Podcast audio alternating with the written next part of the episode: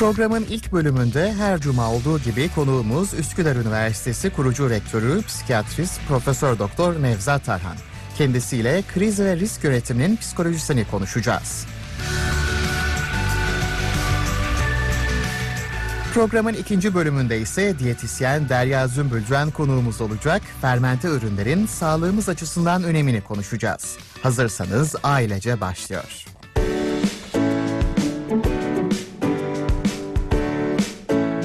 Ailece hafta içi her gün 10 haberlerinin ardından TRT Radyo 1'de sizinle.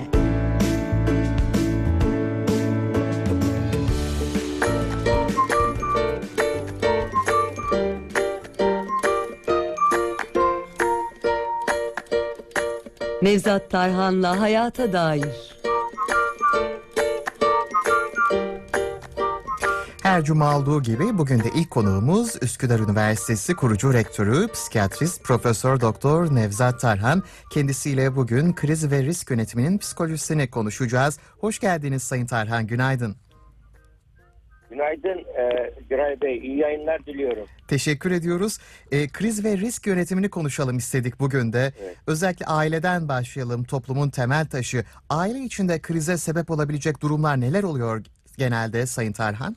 Tabii.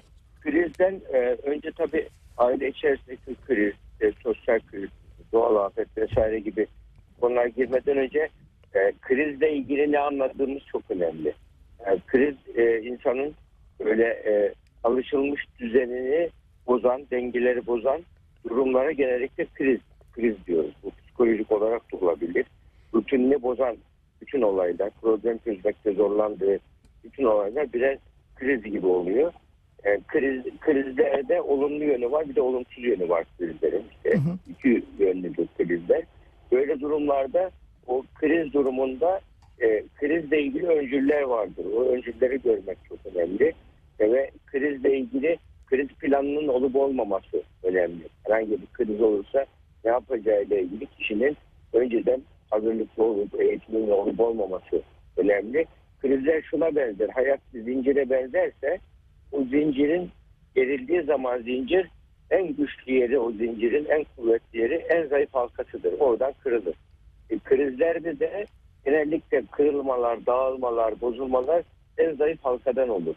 Kişi bunu önceden bilir, onunla ilgili önlem alırsa krize karşı hazırlıklı olur. Krizde daha kolay, daha rahat yönetir. Yani krizdeki en önemli şey kişinin ne yapacağını bilmemesi duygusudur krizde. Kontrolü kaybetmesi duygusu yaşamasıdır kişinin. Yani normal bir arabayla giderken mesela bir süratle gidiyorsunuz arabayla. 150 ile gidiyorsunuz. Direksiyona hakimiyeti kaybederseniz ne hissedersiniz? Ciddi bir panik hissedilir. Kriz anında kişide böyle bir ruh hali yapıyor. Sizin sorunuza gelirsek ailedeki krizlerde benzer bir durum, bunun içinde geçerli. Ailede bir krizlerde mesela çocuk eve gelmedi diyelim. Yani eşiyle ilgili bir dedikodu duyuyor diyelim kişiler. Böyle krizlerde kişi düşünmeden hareket ederse, yani aklına ilk gelene yaparsa, ilk duyduğuna inanırsa büyük oranda hata yapıyor kişi. Ön yargılarla hareket ediyor. Krizi felaketleştirmiş oluyor krizi. Yani kriz olduğunda böyle durumlarda kişilere bizim üzerinde durduğumuz o krizi durup düşünüp sonra yeniden değerlendir yaparsa, yani dur düşün yap, DDY paradigması diyoruz ona. Dur düşün yap yaparsa kişi böyle durumlarda o kriz neden oldu, ne oluyor, arka planında ne vardır, aynı şekilde yaklaşılır krize ve kriz böyle durumlarda daha yani anormal bir durumdur. Normalin içerisinde bir anormallik olmasıdır kriz. Ve anormalin içerisinde normal kalmayı başarmak gerekiyor krizde. Bu anormalin içinde normal kalmayı başarmak da bir kişi için tabii onunla ilgili eğitimli olmasıyla ilgili. Mesela stres altında soğukkanlı kalma becerisi varsa kişi krizi iyi yönetir. Stres altında soğukkanlı kalma becerisi yoksa strese birlikte o da krize kendini kaptırır. Krizin bir parçası olur. Yani bu nedenle krizleri, yani bir kriz olursa ne yapacağımızla ilgili genellikle böyle kurumsal yapılar, şirketler kriz durumunda hazırlıklı oluyorlar. Krizle ilgili hemen bir şey oluşturuyorlar, komuta oluşturuyorlar ve onunla ilgili krizle ilgili çözümler, alternatif çözümler üretiliyor. Bu aile içerisinde kriz olursa problem çözmenin genel bir yöntemi var problem çözmenin. Önce birinci adım problemi tanımlamak. Problem nedir? Ondan sonra ikinci adım muhtemel çözüm yollarını belirleriz A, B, C diye. Ondan sonra üçüncü adımda çözüm yollarından birine karar verip tekrar acaba deyip o mu yapsak bunu yapsak dememek böyle durumlarda. Ve büyük ölçüde o krizler, aile içerisindeki krizlerin birçoğu iyi niyet ve sevgi varsa o krizlerin hepsi birer kazanıma dönüşüyor. Evet. Şeyler öğretiyor, ağları daha da kuvvetlendiriyor böyle durumlarda. Yani bazı entrikacı tipler vardır. Karı koca arasına girer, laf taşıyan kişiler vardır. Yani böyle gelin kaynana meseleler olur. Bunların hepsi birer kriz çıkarabilir. Çocuğun okulla ilgili sorunları çıkarabilir. En çok rastladığımız ya da bir ekonomik zorluklar olabilir. Onlar çıkarabilir. Bütün bu krizlerde taraflar oturarak ortak akıl üretebiliyorlarsa krizden kolay çıkılıyor. Ortak akıl üretemeyip yargılayıcı ve suçlayıcı yaklaşıyorlarsa sen zaten şöylesin, sen böyle yaptığın için bu oldu dediğin zaman yani bir krizi yangına benzetebiliriz. Yani bir yangın düşün, yangın çıktığı zaman panik yapan kişi ne yapar? Yani yangını söndürmek yerine daha çok yangın çıkaranlarla ilgili onlara şey yapar. Yani yangının o zaman neden çıktı, ne oldu suçlu aramaya başlar. Halbuki normalde nedir? Önce yangın söndürülür, sonra soğutma yapılır, ondan sonra nedeni araştırılır. İtfaiyeci modeliyle yaklaşmak gerekiyor krizlere. Öfkeye de öyle yaklaşmak gerekiyor. Bunu yaklaştığımız zaman kriz geçtikten sonra bu krizin tekrar olmaması için bu bana ne öğretti kriz diyerek kişiler, yani bu krizler aslında bir kaos gibidir. Kaoslar yani bir mükemmelin bir parçasıdır. İnsanı geliştirmeye doğru iter. Yani krizler stabilize olmuş düzeni destabilize eder, yani dezorganize eder kişileri, yani organize işleyen bir sistemi. Fakat onun sonucunda da kişiler o krizin verdiği kazanımla güçlenerek çıkarlar. Ama bazı kişiler de vardır ki krizi sever. Ne yapıp kriz çıkarırlar. Krizle beslenir o kişilerde.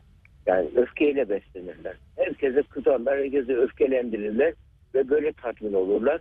Böyle kişilerle de tabii ilişki kurma, onları yönetmek de ayrı bir teknik gerekiyor. Çoğu zaman böyle durumlarda profesyonel yardım almak gerekiyor. Böyle bazı işte gerilim çıkarır, karşı tarafı aciz hissettirir ve kontrol bende der. Böyle şeyler var, narsistik kişilik olanlar vardır. Ellerinde sembolik bir bıçak vardır. Bu bıçakla seni yaralar, sen işe yaramazsın, ben olmazsam sen bitişsin,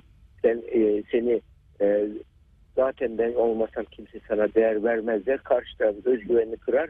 Ama en sonunda şöyle der. Ben bütün bunları senin için söylüyorum der.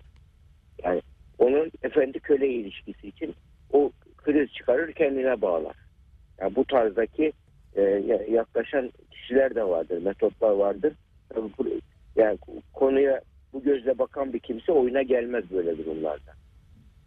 Onun için aile içerisinde de kişilik yapısıyla da çok ilgili bu. Yani kişilik yapısı tarafların. Ama bütün iş burada sihirli kelime, iyi niyet ve iletişimin devam etmesi. Yani bu iletişim devam ederse, konuşulabiliyorsa, ortak akıl varsa aile içerisindeki iletişimde üç iletişim var. Biri sağlıklı iletişim. Problem çıkar, oturulur, konuşulur, beraber çözüm verilir.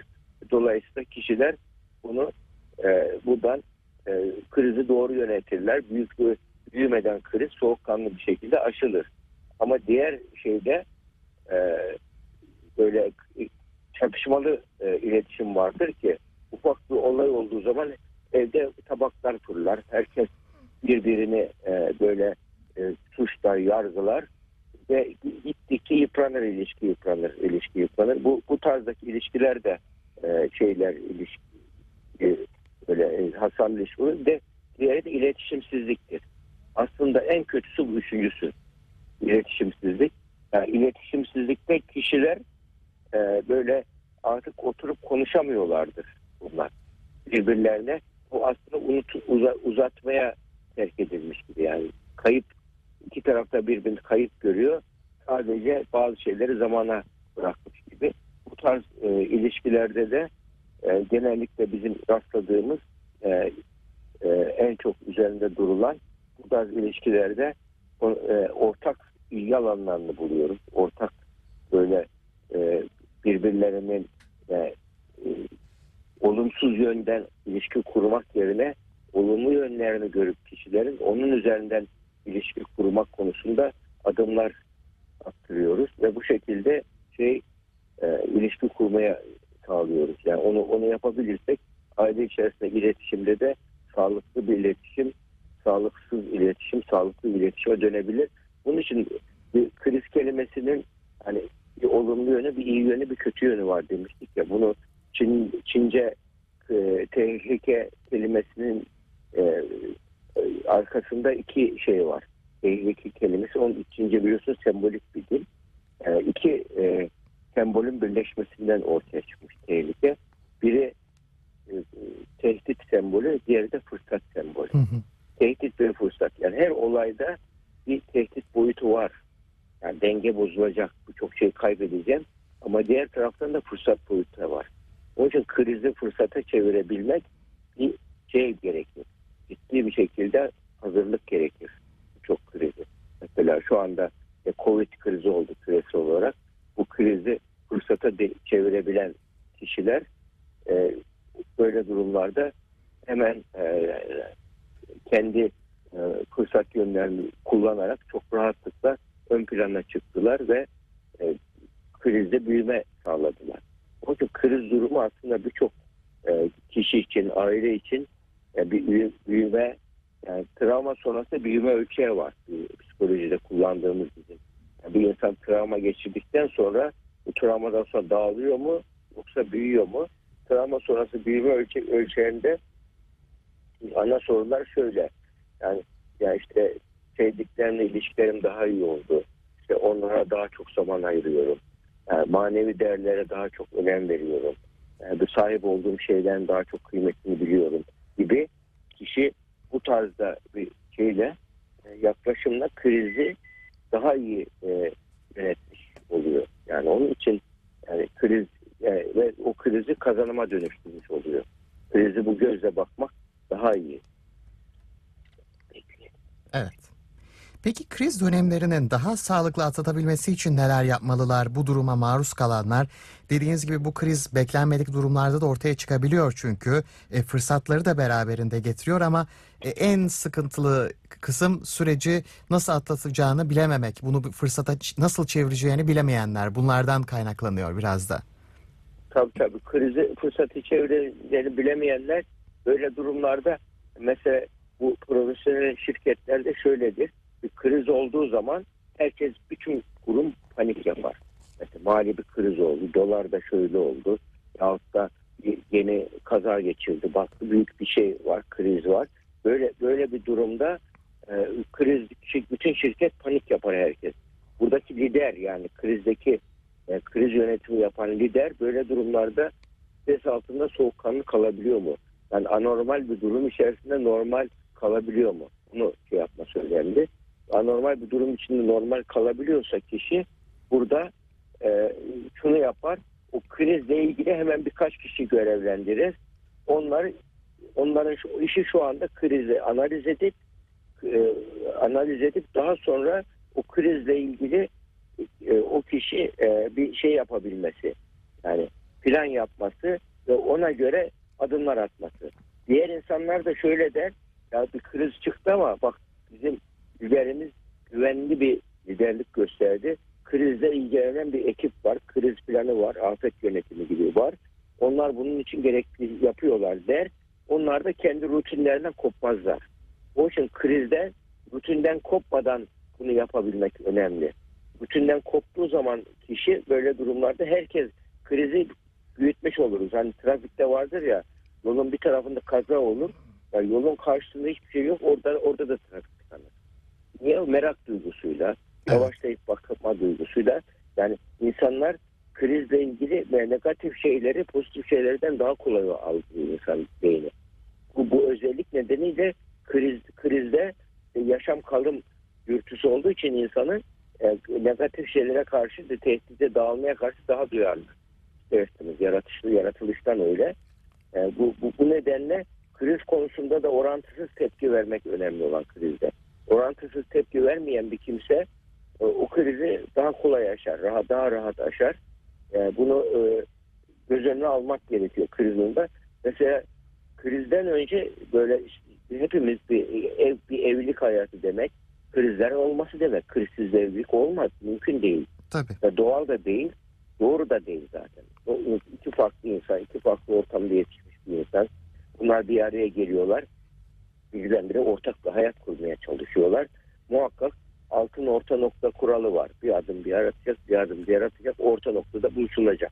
Şimdi bu bir taraf hep benim dediğim olacak diyorsa, diğer taraf bunda hep verici oluyorsa fedakarlık, bu da adil bir ilişki olmaz. Yani krizin en büyük sebebi bu zaten, adil paylaşımın olmadığı zamanlarda kriz daha çok zarar veriyor.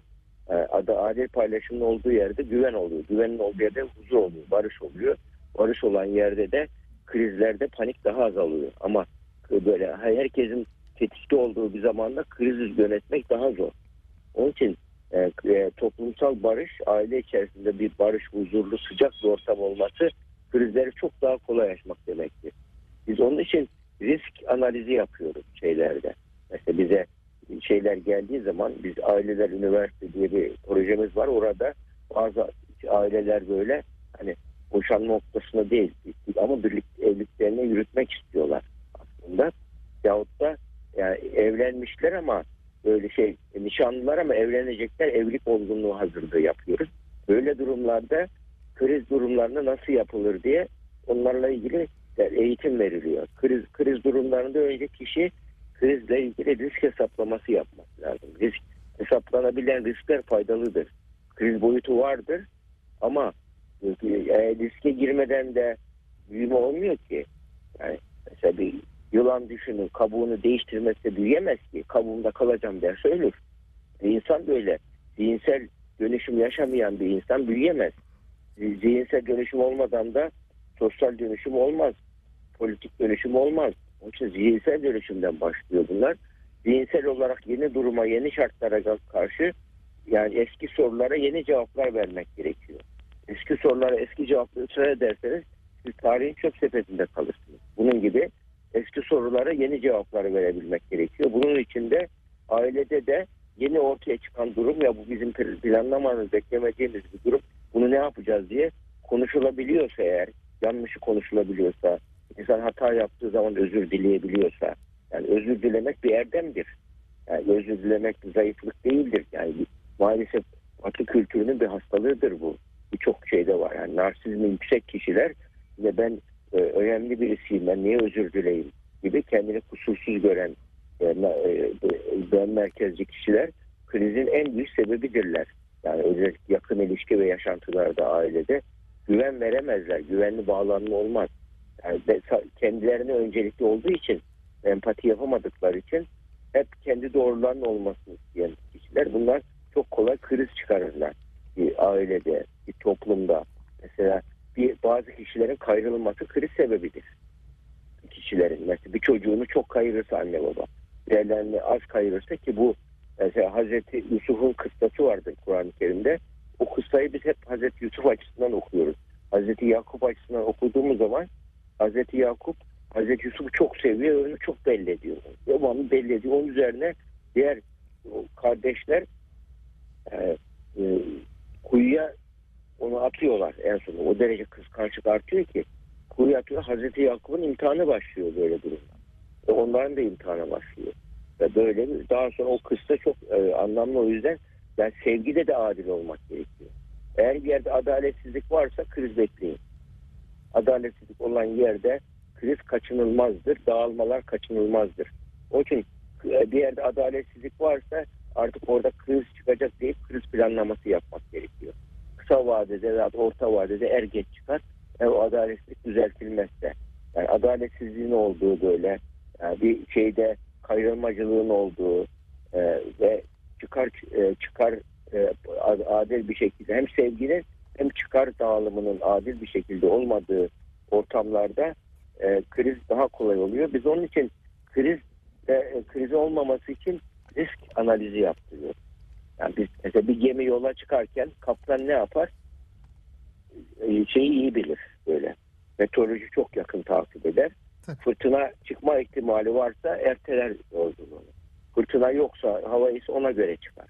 Onun için akıllı kaptan böyle fırtınaya çıktığı zaman fırtınaya yakalanan kaptan değildir. Fırtınaya yakalanmamayı başaran kaptandır. Onun için bizim kültürümüzde maalesef biz afet oluyor, kriz oluyor. O krizle ilgili çok güzel önlem alıyoruz, herkese yardım ediyoruz. Bütün çadırlar kuruluyor, her şey yapılıyor. Fakat yani bu afet çıkarsa önceden ne yaparız diye kriz planı yok. Kriz hesaplaması yapmıyoruz. Önceden alınacak önlemleri ihmal ediyoruz. Bu genellikle ailelerde de, kültürlerde de bu, yani mesela Almanlar bunu çok iyi yapıyor Alman kültüründe. Yani her şeyin hesaplamaları yapılmıştır. 3 sene proje için çalışırlar, 1 senede yaparlardı. Yani bunun gibi kriz, muhtemel krizlerle ilgili hesaplamalar yapılıyor ve ona göre kriz geldiği zaman bu krizde biz zaten ihtimal bekliyorduk diyor. Hemen kriz planını devreye sokuyor. O krizi en zayıf, en zararsız bir şekilde atlatıyor. Ve oradan da bazı şeyler güçleniyor. Hatta şu var, bu ben hani sık sık vurguladığım bir şeydir. Lorenz diye bir meteorolog var.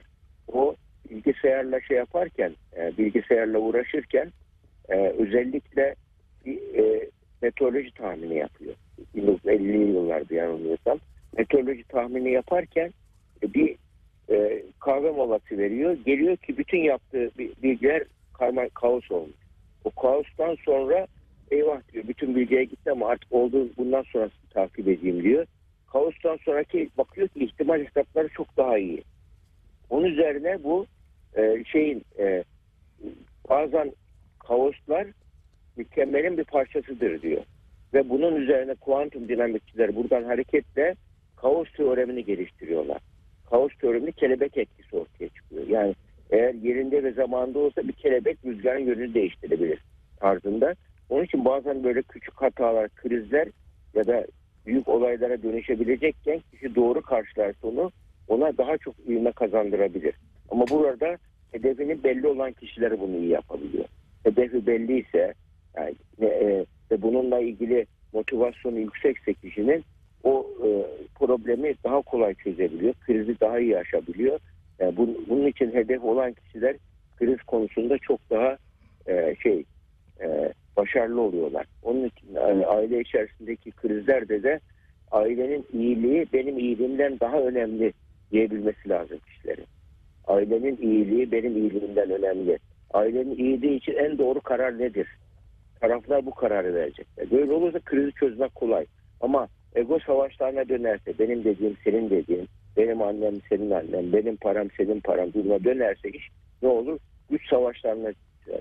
Ego savaşları olur, kişilik çatışmaları olur ve kimse kazanamaz. İki taraf da kaybeder. Ama yani ailenin iyiliği için bak, yani hatta bazen taraflardan birisi fedakarlık yapması gerekiyorsa, bak şu anda ses tonunu yükselttim, bağırdım, bunu onaylamıyorum ama ailenin geleceğimiz için şu anda katlanıyorum ama bir kenara yazıyorum bunu derse karşı taraf vicdani sorumluluk hissetmeye başlar. Onun için kriz yönetiminde bu şekilde hazırlıklı olabilmek çok önemli diye özetleyebiliriz. Evet. Gayet güzel bir açıklama oldu. Ayrıntılarıyla da öğrenmiş olduk bu süreci nasıl atlatmamız gerektiğini ve tabii ki de krizde fırsatlara çevirmenin yollarını. Çok teşekkür ediyoruz Sayın Tarhan. Rica ederiz. Haftaya görüşmek dileğiyle. Hoşçakalın efendim. İyi yayınlar, iyi çalışmalar. Sağ olun. Ve şimdi kısa bir müzik aramız var. Sonra kaldığımız yerden devam edeceğiz.